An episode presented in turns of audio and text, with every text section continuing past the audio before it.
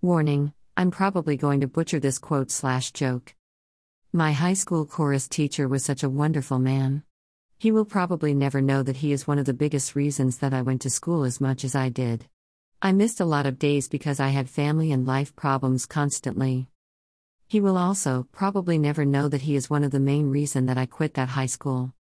Either way, he will go down in my life book as one of the most influential people I've encountered and to this day, my brain quotes him every now and again. He used to tell us this joke every year. He had to tell it to the newer students so that they wouldn't miss his cue when he referenced it, and it went something like this Ahem. A man was sent to hell, and the devil gave him three choices of rooms to spend the rest of eternity in. The first room that the devil showed him was full of people, as far as the eye could see, that were on fire. They were all in agony, burning and burning forever in pain. The man definitely wanted to see the other choices, as he did not want to spend eternity on fire like this. So, they moved on to the next room. The second room that the devil showed to him was full of people, hung up by their limbs and just continuously being stabbed, poked, and jabbed. The man Winston was quite certain that he had to see the next room because there was no way he could endure being stabbed for all eternity. So, on they went. The third room that the devil had shown him was very interesting. There was a very long and very wide swimming pool full of people drinking coffee and standing up to their chests in feces. The man thought that compared to the other two rooms, standing in a swimming pool full of poop, drinking coffee really didn't seem so bad. He chose the third room, easily. The devil nodded and watched him climb in and wade over through the crap to an edge of the pool before vanishing. The man settled in and was about to inquire about a cup before a loudspeaker boomed overhead. Coffee breaks over. Back on your heads. Whenever it was time for us to focus and get back to work after a span of dispersed chatter or something like it, my teacher would always say, Coffee breaks over, back on your heads. Ha ha ha. I had to share this with you because, honestly, I hear that phrase in my head at every time that I go through a phase where I have taken a break from tasks or when I've been delayed for life reasons. I have a feeling that this will never leave me. And I'm okay with that, sometimes I say it aloud knowing that no one will understand completely what I mean, but won't ask either. As for now, I have gone through most of the moving process into my new home with my babies, and it has been a true pleasure. It just so happened to align with spring break, so I've had my eight year old at home to help with moving and chasing the baby around. We are finally feeling more settled and happier. My insomnia is such a prominent thing now that I'm not even trying to fight it anymore because I will just waste precious, uninterrupted time lying in my bed staring at web comics, and calculating the movement of stocks. When you fight against the current while swimming, you get worn out. I'm deciding to swim with it. Currently, I'm making sure that I have my bills paid early and writing down what date my subscriptions renew. Then, I'm calculating how long I have to learn from these said subscriptions before they renew because I might not reinvest the money if I'm not able to study as much as I would like to. I'm referring to Coursera and Skillshare.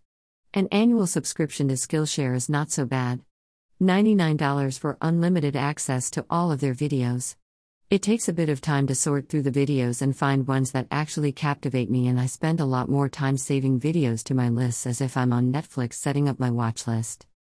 Coursera, however, is $399 annually for their Plus feature that gives you access to practically all of their courses. I've only come across one course that I wanted to take that wasn't included, and I have 16 pages of courses that I'm enrolled in because whenever it comes to education and continuous learning, I am a gluttonous fiend. Unfortunately, I am not sure yet if I will renew my subscription with Coursera because, while absolutely worthwhile, it is still a lot of money for me to spend while I didn't have much time to engage last year due to raising a baby and seven year old during a pandemic. By golly, I tried. I've only completed one course so far. D. I definitely invested in myself by purchasing courses on Domestika earlier this year, though.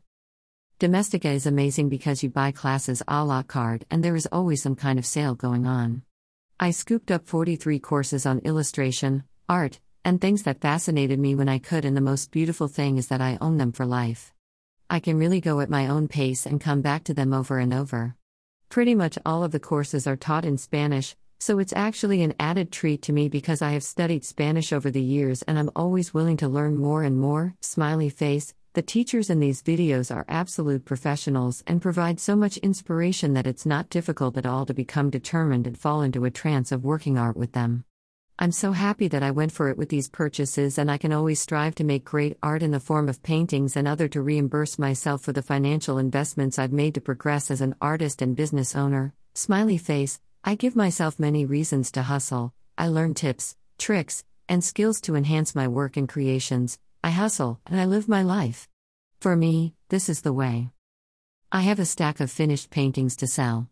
I have a stack of paintings on hold for people. I have a friend coming to pick up art from me tomorrow before we discuss an Eric Andre commission painting. I have my first listing on Etsy for now.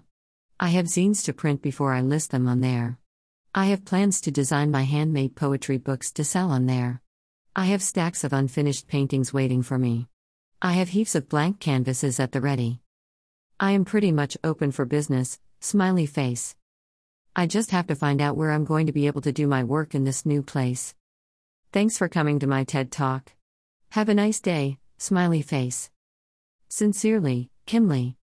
Much love.